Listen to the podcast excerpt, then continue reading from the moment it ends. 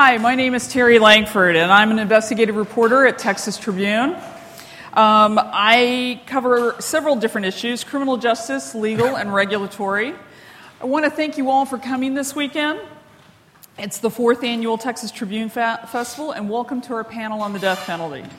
We have four great panelists today who I'm excited to introduce you to. But before I do, I just want to remind everyone that here that we're here for civil and respectful discourse. I know this is a topic that brings out highly charged emotions on both sides, but anyone who shouts, jeers, hisses, groans, or interrupts will be kindly asked to walk out in the hall. If you're tweeting today, and you know at Texas Tribune, we encourage it, please use the hashtags TribuneFest and TTFJustice on Twitter. Also, um, we'll have 15 minutes at the end of the session for panelists to answer questions from the audience.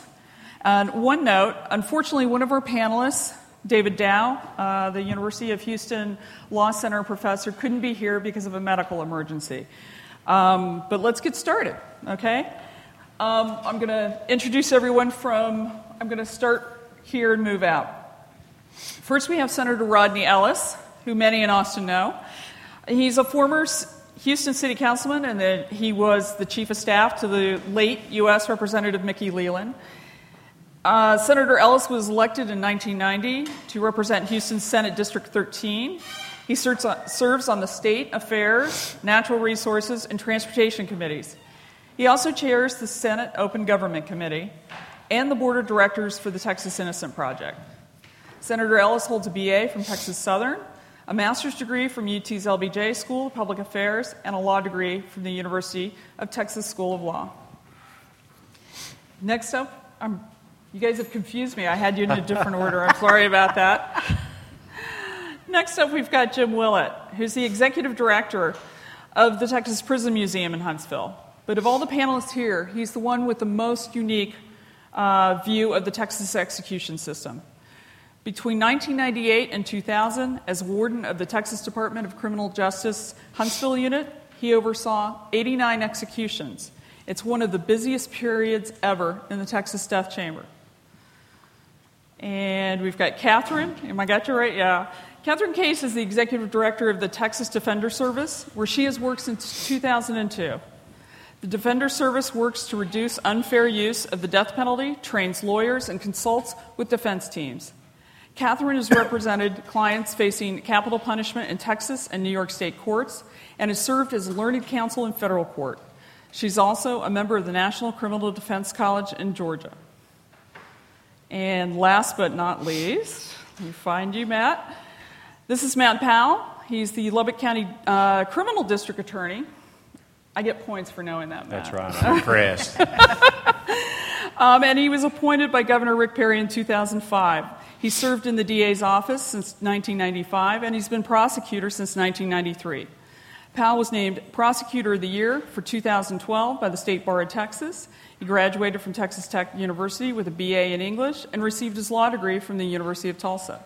So let's start. Um, for many of you who've been following the news in the past year, there's been a lot going on with uh, the secrecy and the way we execute prisoners. So I'm going to start off with the secrecy issues and sort of the lethal drug issue. But I also want to move on to, to we're going to kind of go to several issues that have popped up in the last year. In the past two years, the nation's supply of lethal drugs to execute death row inmates has very nearly dried up. European drug manufacturers of the drug stopped making it or making it hard for Texas Department of Criminal Justice and other prison systems from using it. And that's forced the prison systems to go to compounding pharmacies. And in the past year, we've seen a handful of executions take so long that in the case in Oklahoma, inmate Clayton Lockett died not of drugs but of a heart attack. In Arizona, it took Joseph Wood two, two hours to die from an injection of midazolam and hydromorphone. So, Kathryn, I'm going to start with you. Is what we're seeing in the handful of executions with prolonged execution time a problem with procedures, or are, the, are these execution outliers that are being hyped up in a 24 hour news cycle by both reporters and defense attorneys who need a new Eighth Amendment challenge in a system made bulletproof over the years? We're at a point in Texas where we've had the least amount of openness about our execution process in the last few years as we've gone to compounded drugs. And what's notable about the botched executions in Missouri and Arizona is that those did involve compounded drugs, which is what we're using in Texas. That much we know. We don't know where we're getting it, um, and we have only the barest of information about um, efficacy and purity. And so, you know, carrying out an execution is the most serious thing that a state can do because it's taking the life of a resident of that state. Um, and so, from my perspective, you know, we've also been known in Texas up till now for being having really good open government rules and letting residents know what's going on in our names. Um, but now we, we have no idea um, where we're getting these drugs um, and, really what they're, who's making them. Because the Attorney General's office, after years of saying this was subject to the Public Information Act, is now saying it's not. So, as a proponent of open government, first as a newspaper reporter years, 30 years ago, and now as a lawyer, I'm, I'm, I'm just shocked by this because this doesn't seem to me what Texas has been known for. Let me follow up with Senator Ellis on that. Um, why haven't we seen lawmakers come out aggressively against the new secrecy in the death chamber? And is there a move behind the scenes now to help TDCJ pass a law that would codify what the Attorney General has already said that TDCJ can keep everything about the drug secret? Um, we just haven't seen, you know, it, some critics have said this is more of a reporter, you know, complaint or a defense attorney cl- complaint, but we're not seeing hearing anything from, from lawmakers on this issue. Is there a particular reason why? I'm not sure when the AG's recent uh, ruling came out, Kathryn. May. When was it? In May? May. We haven't heard much because we're not here. Uh, oh, you're always working. I know you are. Yeah, when we're back in session, uh, you know, I think there ought to be transparency. And I, I haven't thought through uh, how I will approach the issue. Uh, to be honest with you, I guess I'll not uh, announce my strategy today, but I would enjoy debating any of my colleagues who put in a bill to codify a decision and make it secret. And you'll see, a, I think you'll see an interesting alliance with uh, me and the Tea Party on that. You know, it, I, I, I, always enjoy those. Uh, uh, We're recording this, right? Yeah, yeah. I always enjoy those, those uh, interesting alliances, but uh, it's an uphill climb to make the argument for secrecy. And it'll be interesting uh, to have a discussion about how we got from a ruling saying you couldn't do it to one that says you could. Now, you know, I'm not a criminal lawyer, I'm a corporate lawyer, but I do remember the question about stare decisis uh, on, on, on the bar exam. Of course, you don't have to do that with uh, AG's opinions. You know, on the, I was in Lubbock the other day, Mr. DA, and uh, it was interesting to hear General Abbott make reference to uh, my having asked it for a new AG's opinion on whether or not you could give someone a posthumous pardon. So that was reversing years of a common law tradition that came from an Anglo Saxon tradition that the Anglo Saxons had ditched. Uh, so you can clearly change in opinion, but that'll be interesting. I, I think somebody would be hard pressed to try to pass a statute okay. to codify that ruling. Um, Jim, I wanted to ask you a, uh, a couple things. If you could explain to the audience, you have a perspective shared by very few in this audience. And I'd like you to explain, it, it might help people understand what we're talking about here on how the execution process works. And I was wondering if you could give just a, a brief description from the time an inmate is placed on the gurney until the time of death. Can you explain how that process works?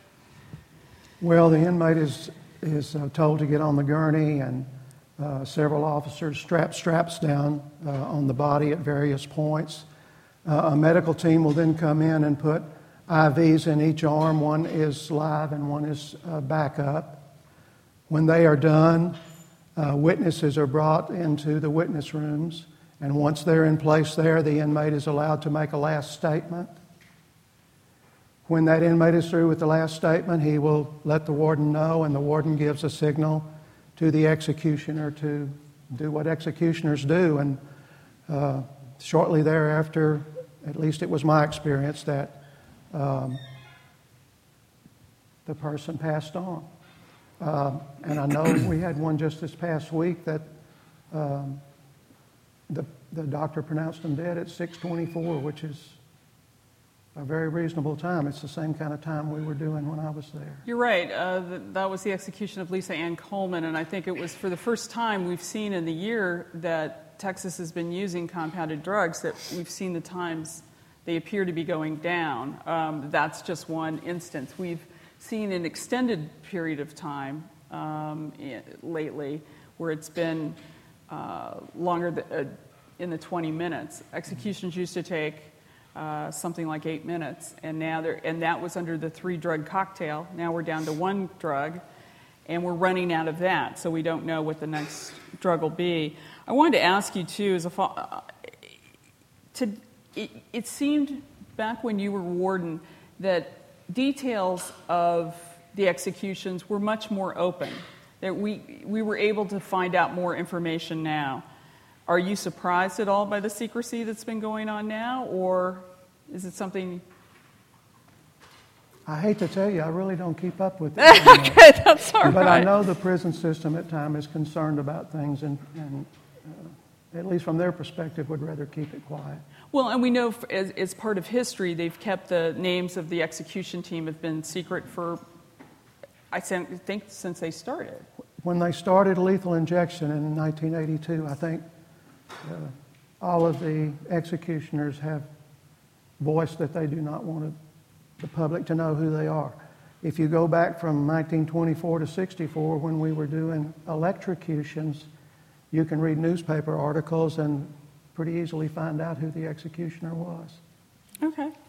Um, I want to shift a, a, little bit to something that's happened in uh, just this past week. We, we have had an execution but we've also uh, seen the overturning of uh, a capital conviction of Hannah Overton, which was very interesting in the past week. And Matt, you're not left out of the conversation. We're going to bring you in, I promise. Um, and if anyone's been following the news um, in Corpus Christi briefly, Hannah Overton uh, was accused of uh, poisoning her adopted son or soon to be adopted son with salt. What's happened now is the Court of Criminal Appeals, after seven years, has overturned that conviction um, because there was testimony that would have proven or could have been convincing. Um, help me out, Kathryn, if I'm wrong on this so far. um, that would have been convincing that she was not poisoning it. I mean, that, that, that um, testimony would have shown that the child was eating uh, a lot of soup that day and had a lot of salt in the system, and, and it was not something that she, she did um, on purpose. So, what I'm, I'm wondering if you can explain, Matt, how cases like this, this seems like a woman who has never been charged with a crime, I'm, I'm, not asking you to comment. I mean, I know you're not familiar with everything about this crime, but we're seeing a lot of cases, or we do see some cases in Texas, where the application of a capital charge is not uniform. And it seems to be we're applying a capital charge on something that'll get overturned or knocked down. You know, it doesn't even have to go to the criminal. Uh, criminal uh, court of criminal appeals. It can happen in a bond reduction hearing. Is what does a prosecutor do to consider um, a capital crime? Do you just apply it if you find two crimes, an underlying crime, or and and the crime of murder? I mean, what does a prosecutor's office do? I'm just well, that, that's a long, that's a long answer to that question. I'm uh, sorry. You know, I'm because sorry. I, and, and, there's a couple of different parts that you brought up. This deal that happened in Corpus Christi, that case is not overturned because you know it's a it's a kid under the age of ten right. that, that was done. It was it's overturned because some information wasn't given to the defense. right. Uh, that's a whole different issue. Okay. Uh, and so I, I, think, especially you're talking about transparency. Uh, you know, we instituted an open file policy years ago when it wasn't popular to have an open file policy. Uh, we give everything and anything to the defense as soon as we get it. Uh, it's all online. Uh, we're a paperless office, and so as soon as we get attorney of record, and in our area, we have the capital murder public defender's office. Uh, they usually represent uh, someone charged with capital murder, and so they have access to everything that we've ever seen as soon as we see it. So that's a different area. Yeah. Uh, as far as, as, as trying to decide on what case you proceed as far as the death penalty is concerned, uh, you, you, know, it's, it's a very difficult thing. I, you know, I, have tried probably 60, 60 or 70 murder cases. I've tried about 15 or, or so capital murder cases. And, uh, you know, when you, uh, when you start, my, I, I, used to tell people I couldn't wait to get to my profession, the, you know, the part in my profession where I was trying these cases because I've reached the pinnacle of my profession. Well, there's not a case I'd least rather try now. I, I do believe that it's necessary on some circumstances. We, we start, and all I can do is speak for our office, and it's, it's left to each elected DA of, of their county whether or not they're going to seek a death penalty in, in a particular case. The way we do it, uh, we start uh, trying to find everything and anything uh, we can about a defendant. And that starts at grand jury with their relatives, with their friends, try to learn about them, try to, see who we're dealing with. We, we start back from elementary school records and try to make determinations on, on all that. And then ultimately, uh, we have about four or five folks in our office that sit down and we, we uh, uh, decide whether or not it's appropriate in this particular case. Um, you know, I've been in Lubbock since 95. We probably have had, I don't know, 45 or so capital murders that were eligible for the death penalty. We've sought it on about 10 of those. Wow. Uh, and so, uh, obviously, it's, a, it's something we take extremely serious. We, are not, we don't sugarcoat it. I, I, know at some point I'm going to ask a jury to kill somebody. Uh, and, I, and I understand the, the significance of that, believe me. Uh, and so we, we uh, you know, we, we go through a long process in trying to make that decision. Okay. I'm wondering, um, one of the things that's been criticized by Texas, or death penalty in general, is it takes so, you know, we have inmates that are on uh, death row for 10, 20, over 20 years through the appellate system. And I was wondering, uh, Kathryn and Matt, if your thoughts on um, what what can be done to sort of um, you know, I hate, for lack of a better word, sort of streamline the appellate process here. I guess what I'm trying to say is um, when we're talking about, like, should there be some sort of timeline on requesting DNA testing rather than wait until all matters are resolved? Or um, should the state um, be able to seek death on accomplice witness testimony, even though it must be corroborated? I mean, is there ways to kind of get the appellate, the appeals streamlined a little bit better so that we don't see this going on for 10 and 20 years? I think the person to ask that question of is Anthony Graves. Anthony was on death row for 14 years. He was set for execution twice. He was not a DNA exoneration. He's an exoneration based on the fact that exculpatory material was withheld from his lawyers and that the Fifth Circuit said that false and misleading testimony had been presented to the jury that sentenced him to death. Now, I suppose we could have, you know, built a superhighway to the death chamber for Anthony, but then we'd be having the argument that we're now having right. in Cameron Todd Willingham's case about whether junk science, in Cameron's case, was used to convict him and sentence him to death. I mean, this is, that's one level of that. The other problem that we have is that in 1996, um, Congress, with the direction of then President Bill Clinton, passed the Anti Terrorism and Effective Death Penalty Act. What that means is that every case that where someone was sentenced to death after 1996 goes through the appellate process much more quickly. Anybody who was sentenced to death pre 1996 goes on a slower track. That's how we have slower cases in the system and quick cases. I mean, we've had people who have gone to their, the, their date with the executioner within six years in the state. So, um, what we really have is a system of a couple of tracks, and some of this reflects uh, federal law, which Senator Ellis has nothing to do with, and it reflects our appellate court system. But for those who really want to make this a quick process, you got to look at the guys who were exonerated. And none of them were exonerated quickly. They were exonerated slowly, in part because until recently, um, there were all appointed lawyers all throughout the system, even at post conviction. And the quality of representation you got there depended on who got appointed and how many resources they had. Um, so now we actually have an Office of Capital Writs that does that first round of post conviction appeals past the direct appeal. And with luck, we're going to have better representation and we hope fewer innocent people on death row. But that's the tension. Did you? Well, obviously, Kathryn and I disagree on lots of things, and, and but on this one, we probably don't so much. I, I do think that most of the problems that you see on cases, on capital murder cases, especially uh, that get overturned, have been because of, of horrible representation. Uh, and and I mean, you have examples of lawyers falling asleep, lawyers using substances, I mean, all kinds of things during a capital murder trial. So I, I, I would agree with her that that is probably at, at the forefront the, the biggest issue that we face. And we are taking some steps. I think we, did, we have taken some steps to, uh, uh, to, do, to address that. As I said, we, we have the Capital Murder Public Defender's Office in our, in our county. It's where it started but it now stretches over I don't know all of all but except for the major cities I think is you know 160 counties what Kathryn said, and so it's really expanding out and has multiple offices throughout the county.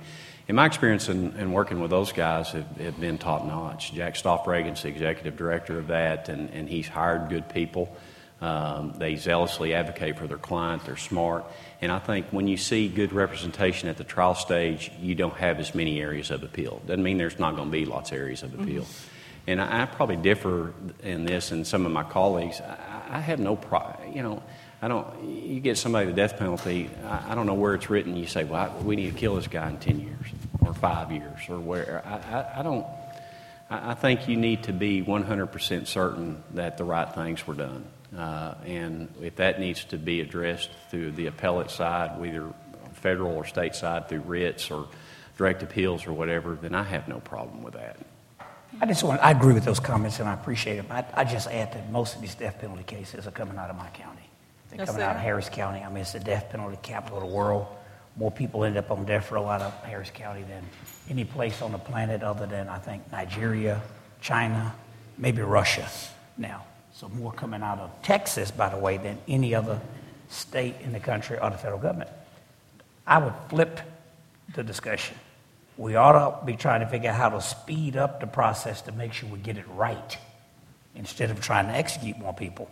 I mean, it's not as though sitting on death row is like sitting in this classroom at the University of Texas. I mean, what's, you know, what's so bad about locking somebody up and throwing away the key? You know, and, and I say that from the vantage point of somebody who was fought a death penalty as acting governor of Texas. In 2000, I presided over three executions. Mm-hmm. Other thing they ask is, what do you want to eat? Uh, and usually there's a discussion on, on the phone about what they ate uh, before the executioner has to inject the, uh, you know, the, the substance in the person's body. But look, you mentioned appointed counsel. They ought to, people ought to be running to put bills in to stop this system where the judge is the umpire and the referee. That's nuts. And none of us would let it happen with our kids. I mean, we, we got to do something to uh, go back and make our DNA testing statute work because of a unanimous decision out of the Texas Court of Criminal Appeals. Wonder what were they thinking, but it, you know, I got to respect the decision of the court. Uh, but that the, the rush ought to be to go make sure we get it right instead of trying to put more people on death row. Okay. On that, um, I'm wondering is, does anybody have any suggestions? One of the things that comes up time and again, and I've, I've seen it over and over again, does anyone have any suggestions on determining the definition of mental retardation to avoid the endless claims on appeal that deal with this vague definition? Do you have? I, I'll start with you, Matt. Well, you're asking the easy questions today. How do, we, oh, how, do, how, do, how do, we do that? You know, uh, again, I, I, think you've seen this is an area that's still uh, that's still being litigated. Obviously, uh, that's still uh, in in a flux and still in a change. Uh, I think you've had some pretty good, solid definitions of what mental retardation is. It's just whether or not their guy fits those definitions has, has been the argument. Uh, and so, depending on uh, which expert that you talk to may have a different opinion of the same guy. Uh, and so, uh, you know, I, I don't see any, any time in the near future that that's going to be. Uh, I think it's a very hot topic of litigation right now. I think it's probably the number one area of litigation right now, uh, and so I don't see an end to that very soon. We passed a statute in Texas. I was the author of it, and Governor Perry vetoed it, I think in 2001. And I think I put some version of it in, Kathryn, at least several sessions. I, I did it last session. You know, it does seem to me to be a tremendous waste of state resources. Uh, now that the United States Supreme Court has ruled that it's cruel and unusual punishment to elect to execute someone who falls in that category. The term MR may not be politically correct, so I'm not sure what I use, but in the statute they say mentally uh, retarded, and I think we ought to make an, another stab at it. Other states have passed statutes. The federal government, well, all those cases from Texas ought to not end up being litigated to the United States Supreme mm-hmm. Court unless we just have money to waste. That money could be put in other places. Well, what the senator's talking about is that although the Supreme Court outlawed the execution of people with intellectual disability, which is what we now call it, in 2002, Texas still doesn't have a statute for determining that pre-trial or during trial. Instead, what we do is every judge in the state who's presented with this issue and every district attorney who's presented with this issue decides, sort of on an ad hoc basis, what the procedures are going to be for deciding this. And so you have some prosecutors who are very open minded, and you have others who are not. And the other problem with it is the Court of Criminal Appeals um, took the scientific definition of mental retardation, what we then called mental retardation, what we now call intellectual disability, and grafted on some additional factors, which are found nowhere in the science. And these are called the Briseno factors. And they ask things like, you know, could the person lie effectively in his own um, interest? Did he show leadership qualities? Trust me, I have talked to hundreds of psychologists, and those are the people who determine whether someone is intellectually disabled, and not one of them says that those are questions that they ask when determining whether to diagnose someone as having an intellectual disability. So, so I think that this is a situation where, um, you know, I think even the Court of Criminal Appeals would say, we're not scientists, we're judges. Um, and, and we stepped into the breach.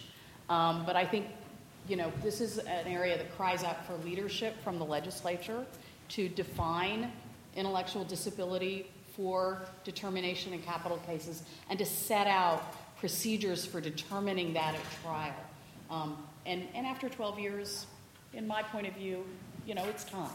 We've, we've watched it happen with, with, with the rest of us, courts, prosecutors, defense attorneys, struggling on our own.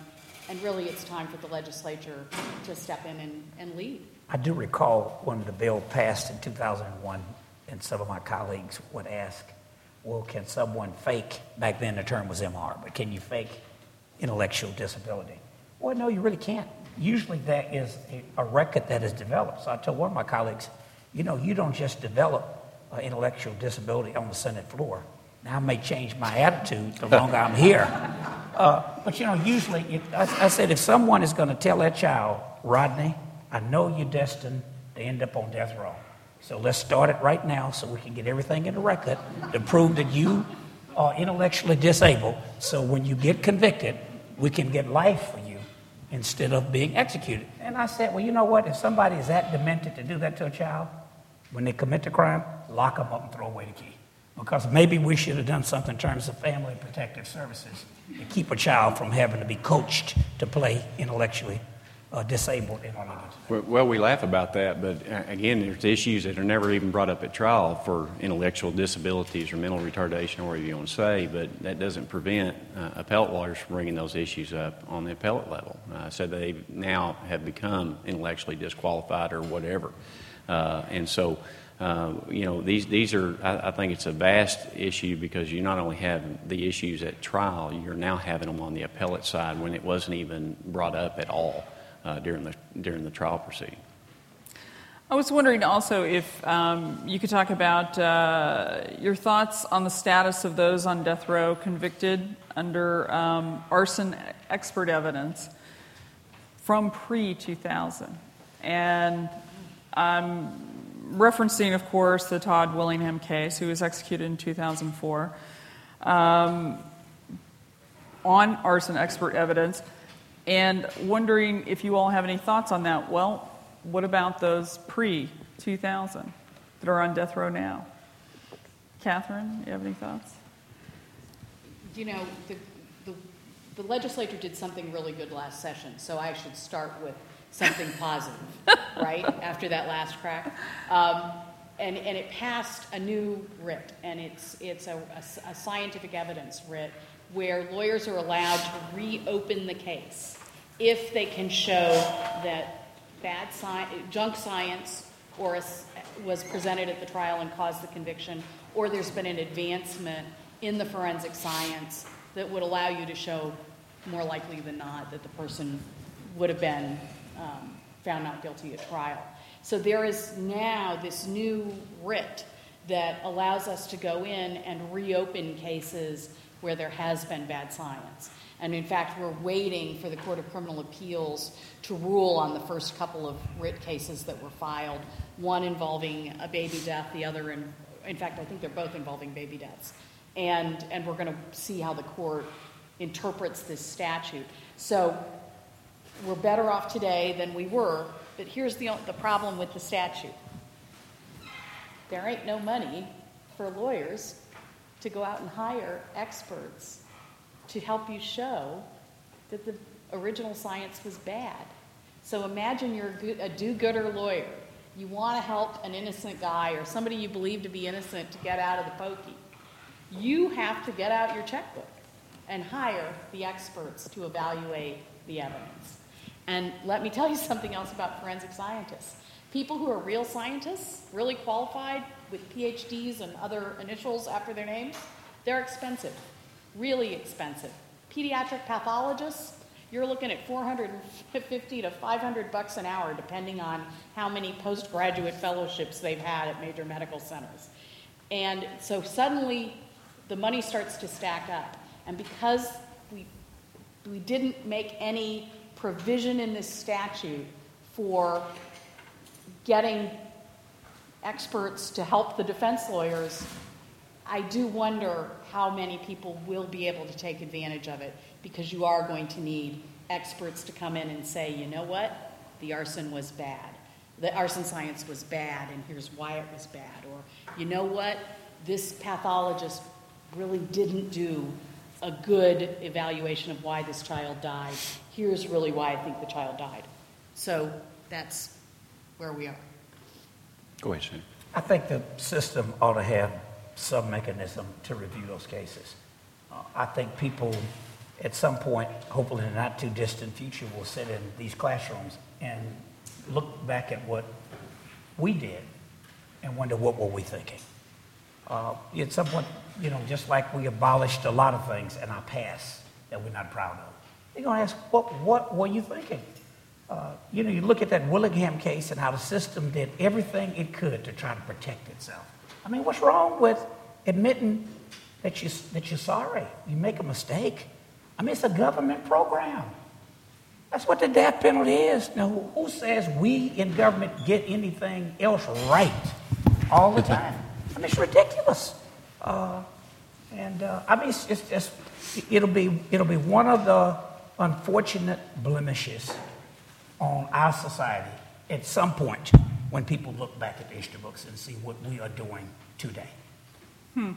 Let me go back to something that we started with, which was the secrecy issue. And I'm wondering, because Texas and so many of the prisons are struggling to find drugs at this point in time, do you see um, this as the push at all, and particularly in Texas, to have a conversation about? I mean, is this a tipping point on the death penalty itself?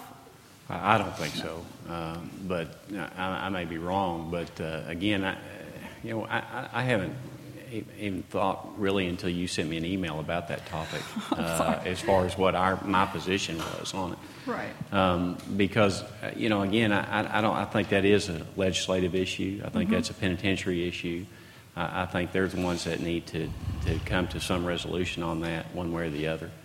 Uh, I, I, we've never got as far when I say we, our association has never got caught up in the mechanism of, right. of the execution or anything else. I don't think it's our business, uh, really. Uh, and so, uh, but I don't think uh, I still think that there's uh, the sentiment, again, I may be wrong, but I think the sentiment uh, is still that it's, it's a, an appropriate punishment on some cases with the majority of our, with our, with our citizens. Let me ask you something, Jim. Um, have there been, I mean, you were there for four years? Um, three years. Three years. Um, other than what witnesses have reported at the time, I mean, have there ever has the pro- has the system had problems before? Did you ever witness any problems? The the only problems that we ever had while I was there was trying to find a vein. I mean, that was the biggest problem we ever had. No problems other than that. Right. Yeah. Okay.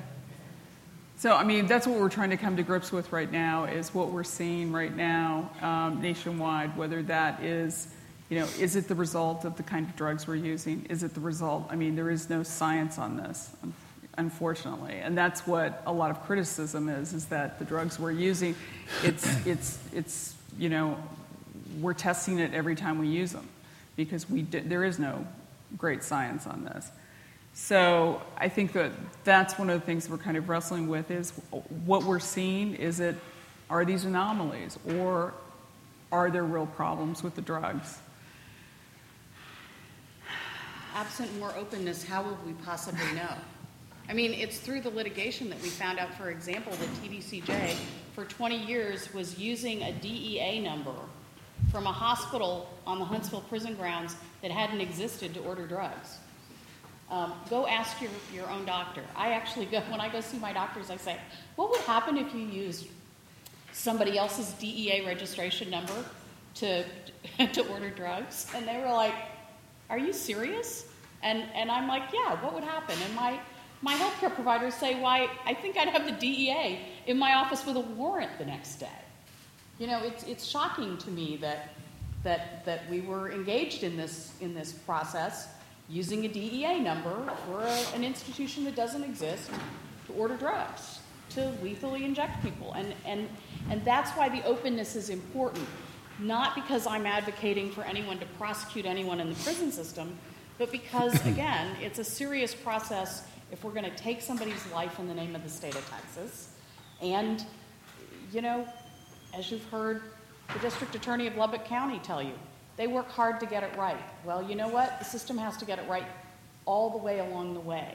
And his process in a courtroom is open and transparent. You can walk into a death penalty trial in Lubbock County and you can watch how it's done. But according to TDCJ, you're no longer entitled to know where they're getting their drugs. And, and, and you know, if, if we were to give a PIA request, Public Information Act request, to DPS and say, where do you order your bullets? I guarantee you, you'd be able to find out where they order their bullets. And those are used to take people's lives in the worst situations. Well, you know, so I think we should be able to know where we're, get, we're getting these drugs.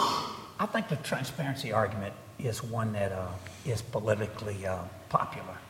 Uh, in just about every sphere of what we do. In terms of lack of access to uh, the drugs, I think that's a, a different issue. Uh, so at some point, somebody may uh, lead to it may lead to litigation on these compounding issues because they are unregulated. Some states have stopped executions until this issue of access to the drugs is, is resolved. The process of stopping the death penalty in Texas is a bit more complicated under the law uh, even for a governor to do it.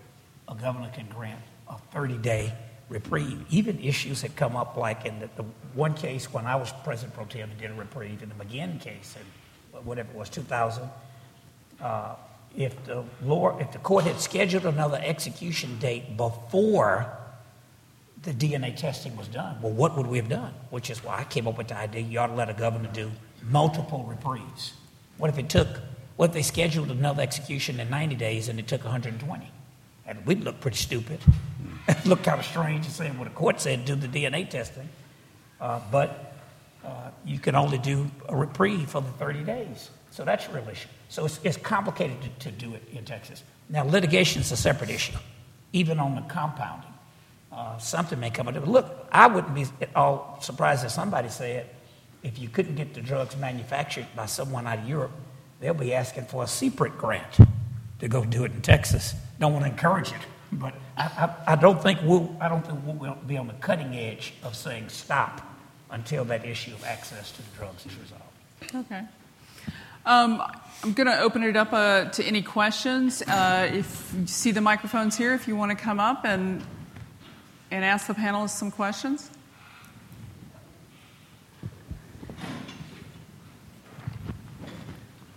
Go ahead. Um, we've talked about several aspects of this, but nobody's really directly talked about the financial aspect of it and the cost of these executions. I believe is uh, on average upwards of two million dollars, close to two and a half million. Uh, what benefit do we get from executions that we don't get from life imprisonment, and does that justify the additional cost? Well, I, I- think, uh, number one, and, and again, I'm, all I can do is speak for myself. I, I've never let cost determine whether or not we are going to seek a death penalty in a particular case. As far as what, what does it benefit, uh, I think there are certain individuals, and again, like the senator implied, it, you know, it's, it's nice to talk about in this classroom and everything else, but these cases don't happen in the classroom. I think there's evil in the world that is capable of continuing that evil and will continue to do it if they're, if they're left unchecked. You say, well, they're going to go to prison for life. How, is that unchecked? Well, what most people don't know, if you're not a documented prison gang member or you're a child molester, chances of you being put into administrative segregation when you go to the penitentiary are very slim. Most capital murder defendants who get a life without parole sentence get a G3 classification, which is general population three on a three level. means they can be an outside trustee.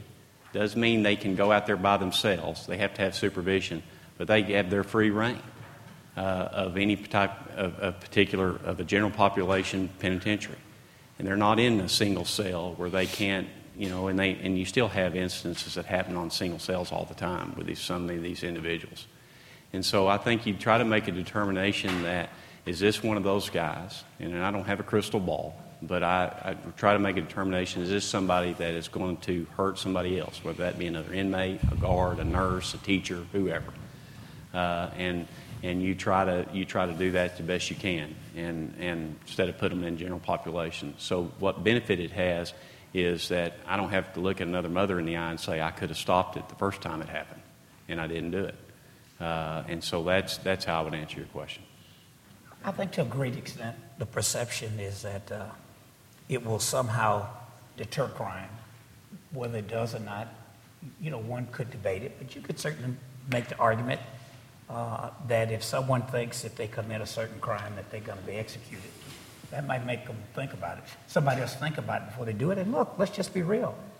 In America, our criminal justice system has evolved into an issue of punishment, it's retribution, as opposed to rehabilitation. You know, I, I, I put my energy into a lot of the broader criminal justice issues, trying to make sure we get the right person. But if someone were to do harm, to kill someone in my family, in my family, I probably would want them to get the death penalty. And if I get to them before law enforcement, then they'll be trying to decide whether or not to, to give me the death penalty. So I, I do believe in the death penalty if you do the polling data, that argument just doesn't fly even with the, the public, even uh, in districts where there's not nearly as much support for the death penalty. Yeah, I, I, I would agree with the senator in the fact, but I also think, I, I don't think anybody walks into 7 Eleven and goes, if I shoot this clerk, Matt Powell may seek the death penalty on me. But it deters that individual that committed the offense. And that's who I think you're really trying to deter. Uh, and, and I think it has, it obviously has an impact on that individual. And so I think that's a stronger argument as far as deterrent is concerned. Besides the fact that we're the only westernized democracy that actually executes people, which bothers me a little bit. This is also politically, uh, you know, the, the district county attorney is an elected position, and I always worry that in election periods or when you, you know that your opponent might be watching, there's more an inclination to seek the death penalty because you don't want to be branded as being soft on crime, hug a thug, all that other stuff. Um, DA Watkins in Dallas has had basically an exoneration project where he has exonerated I don't know how many people. I think probably talk to that. That worries me a little bit that the state of Texas, as Senator Ellis said, we can't get anything right except a death penalty for some reason. In the Cameron Todd Willingham case, uh, the governor actually said, well, yeah, but did you know what kind of bad guy this was, which has absolutely nothing to do with his conviction at trial. So, given the political realities of this, what, given the political realities of this, um, what would be wrong with putting a moratorium on the death penalty until we get, figure out we've got this right? I just can't believe that Dallas County is the only county that thinks they need to come and look at exonerations. This has to be rampant. I think the disproportionate uh, assignment of the death penalty to African Americans is troubling as well. So I don't know if I have a question in there, but just there's several things that trouble me about this whole thing when we like to portray ourselves as, you know, uh, as being fair and honest with the, with the public. There are political realities to this. And if you're running for higher office, you want to be seen in a conservative state as being soft on crime. So is, is that a valid concern or that's something I shouldn't worry about at night? Just from my vantage point, uh, first of all, Dallas County does not have a moratorium on the death penalty. I mean, there are death cases that sure. come out of Dallas County. But look, I, I just think it's more constructive for one to put that energy into trying to improve the system. I just don't want to gloss over the reference that Kathryn made to appointed lawyers. Who, all y'all grew up watching Perry Mason other than my young friend here. and Della Reese passed him a note. He said, I object.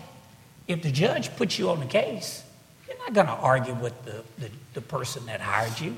I mean, that's just, that's just sleazy and it's old school. Uh, I'm proud of what they're doing in Lubbock, of all places, to use the regional.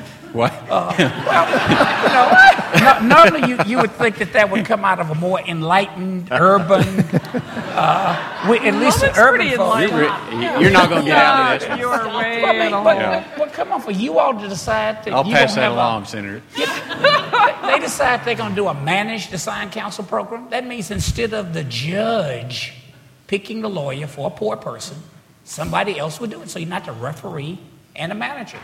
Now, you are having issues where some counties are pulling out of the capital office because they, they're keeping people from getting the death penalty. That, that is a problem. But I just think it's better to put the energy into trying to reform the system. A moratorium, I, I, I don't think I've ever seen a bill in the Senate. I've seen them in the House and they never get the light of day. Even my little bill to just let a governor do multiple reprieves, somehow the anti-death penalty folk who were mad at me since I, I chaired the board this project in New York, it's the national one, not the one in Texas, they were mad saying, how could you be for the death penalty? So they, they turned my little multiple reprieve bill into a moratorium bill. and then a bill that I, I think I'd gotten close to getting out of the Senate at one point got that tag on it. So I just put the energy into reforming the system. But I don't think it's such a bad idea to have a panel look at the Texas death penalty. I mean, we are the biggest user of the death penalty in the United States. And for us not to have looked at in a comprehensive way of how we've used it and our whole problem with innocent people on death row is, I think, an abdication. Um, you know, I am always interested in the fact that people from other states that are carrying out executions want to tour the death chamber and learn from Texas prison officials how to legally inject people. Um, but you know what? They're not coming from afar to look at how our criminal justice system operates because we've had some really publicized, terrible lapses, like, say, Charles Dean Hood's case, where the prosecutor and the, and the judge had had a sexual affair and guess who got screwed during his trial? you know, that was not good, right? Um, and, and we, and, and our, I think our failure to comprehensively evaluate those problems and say, how can we do better in the future? And I, and, and I say that to you as someone who heads an organization that's not abolitionist, we're law reform. So for us, the idea of taking that comprehensive look seems, it's about time. Um, you know, what is it, 32 years after, mm-hmm. um, you know, the first lethal injection post Furman in Texas. And, and, and, you know, unfortunately, our state has rejected, um, our legislature has rejected the idea of an innocence commission. Um, but But we've gotten close. We've gotten close, but we, how much money do we spend on this criminal justice system? I mean, when a plane goes down, the National Transportation Safety Board is out there saying, What happened? And why aren't we doing that here? We, we really owe it to ourselves economically, I would think at the very least, to say, What went wrong? How can we do better next time? Or prevent it next time? So I'm just saying, if those, re- if the focus is on those reforms, and if many of those reforms are put in place, and you still have the exonerations that were, science is going to solve a lot of these issues over time. It just takes time. But I just wouldn't leap to saying do a moratorium. I'm sorry, but you know, I was on the slide rule team. I can count. The votes are just not there. So I wouldn't put my energy into that and take away from the limited amount of time that I have to put into trying to put reforms in place.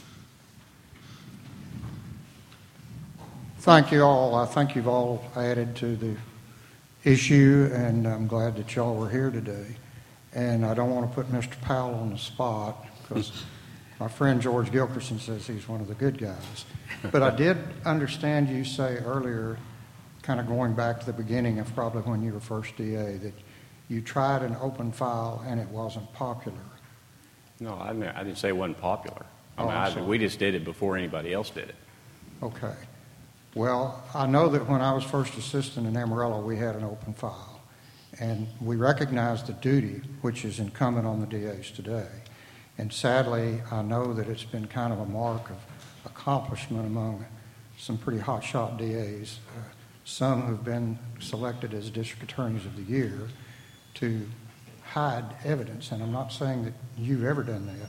I'm just saying that's a problem that needs to be policed through your own organization, the District and County Attorneys Well, Association. and, and actually, we did. Uh, if you'll read a report that we did because of some of these issues that were coming on, I sat on the committee that we, we did it in response to uh, a paper that was done out of California. Uh, and we looked at millions of cases uh, where there was accusations of prosecutor misconduct and things like that. Came down to uh, that there were actual four were, that were cited for misconduct. That's four too many. I, I, let me be the first to tell you that I think that's four too many. Uh, you know, it's uh, we've talked a lot about our system. I, I think it's the greatest in the world, uh, but it's a system built on people, and people are going to make mistakes. You're going to have sorry ones that do things that are improper, that are just not more that are more than a mistake. We saw that in Morton, in the Morton case. Uh, we've seen that in some other cases. Uh, but I think that's the exception to the rule. I think there are things that are not turned over, uh, but they were not they were shown not to be on purpose or things like that, or, or a prosecutor hiding evidence. So I, I do think that those are those are issues, but I think they're very rare. Do you see any need for a internal policing? And I know district and county attorneys hate that because I've been in that position, but any sort of standard that, you know, would clear a prosecutor uh, where they, in our case, back in the 60s, soon after Brady versus Maryland, we had them sign and initial everything in the file that they copied. And um, do you see any need for some sort of mechanical thing that would absolutely require, and, and it would make a firmer case from your standpoint? Yeah, you, you have it now. Uh, the Michael Morton Act uh, is now requiring uh, that, that was passed in the last legislature, is now requiring uh, that there has to be an accounting, whether it's a plea or whether or not it's a trial, there has to be an accounting of what's been turned over, what they've received, and things like that. We did it, uh, we, we had it in place because ours is on, like I said, on computers, and so when they open it up, we know that they've seen it. Uh, and that's how we, and we would, we would file that as a matter of course uh, on what we've been, what we've turned over to and what we haven't. Now, through the Michael Morton Act, you have to make an accounting of what you've turned over. I'm So, familiar with that, and I think, and, and it was a good, good act, uh, absolutely. Yeah. But I hope we keep it Yeah, there's going to be some. because there'll be an Now, effort. there's going to be pushback. There's not going to be an effort from the prosecutors, and, and I've heard, you know, we've heard that, that, that prosecutors are going to come trying to change that. Uh, it's not the prosecutors who've been griping about it. It's defense counsel that's been griping about it. I think Uh, you need to le- read your listserv. Yeah. Thank well, you, thank you for your TDCAA. comments. We, we can sure do it too. We can sure listen to who's making the, who's, who's making the complaints about it. I can promise you. Okay. Uh, not us. Thank you for your comments, I appreciate it. Hi there. My name's Andrea Miner. Um, I'm, can you hear me? A little bit yeah, now. Uh, my question it goes back to the drugs that are being used. Um, I'm a veterinarian, and so euthanasia and lethal- lethal injection is part of what I do. And we don't have any issue getting the drugs for animals. And sadly, we've had situations where people have stolen the drugs to commit suicide. So I know that what we use for animals would work in a person. So why is it that y'all can't get what you need? Well, part of it is that as the drug manufacturers became aware of what was, the drugs were being used for, they apparently chose not to sell to prison systems in the United States that were using the drugs for lethal injection. So what was happening was uh, initially they knew they were getting orders. They didn't know what it was being used for. As that was made known to them, then they decided they were not going to sell. And in Europe, there was a, you know, there had been sort of an, organi- you know, an organized campaign to make drug manufacturers more aware uh, that these drugs were being, that's what they were used for. And so you had corporations shutting down. It's interesting that you're, uh, in, you're a veterinarian or, you, uh, a lot of the drugs that are tried in, ex- you know, that are being used in the execution system, you know, are coming from the veterinary um, world, and it is a very interesting. You know, the compounding industry itself too has, you know, also makes drugs for veterinarians also. So there is kind of this sort of cross-platform between the two drug worlds right now, and it is interesting because you know a veterinary can get these drugs, but you you know once you say you're a prison, everyone's backing down, and even in the compounding industry yeah, as soon as they figure out that the initials on a label, you know, belong to a prison system, not everybody knows what TDCJ is. But once they do, they have been balking about uh, letting their making the drugs for the prison systems themselves. We've seen this. We saw this a year ago with a Houston compounding pharmacist that asked for the drugs back, and TDCJ said no. Naked. It's so sad then, though, because you know, of course, it seems very humane what we do for animals, but then if you're having to use lesser quality drugs for a person. Well, I think people who were opposed to the death penalty were probably threatening to, to market protests. I mean, so those manufacturers are worried about market share. Right. Uh, particularly in Europe. So I think that was the issue. But the other thing about veterinarians, and this is just something you may not be aware of, but um, when we were using the three drug cocktail in Texas yes. to kill people, um, veterinarians had repudiated that exact cocktail for euthanizing animals because there was a problem with um, whether it was this cocktail, which involved the use of a paralytic, functioned effectively and whether there was suffering. So, in fact, I think um, there was a national body for veterinarians that came out against using this three drug cocktail on animals. And Texas actually, I can't remember if it was by, by regulation or by by statute outlawed it for use in euthanizing animals. But people, for a long time, it was quite okay in Texas. So, I mean, and this too, around this topic, I mean, this deserves more discussion among us because, again, this is something the state does in our names, and we ought to understand it and know about it. So, thank you. I think we're all out of time. I really appreciate you all coming. Thanks again. And thanks to our panelists. Good to meet you. Nice to meet you. You guys were great. All I had to do was like,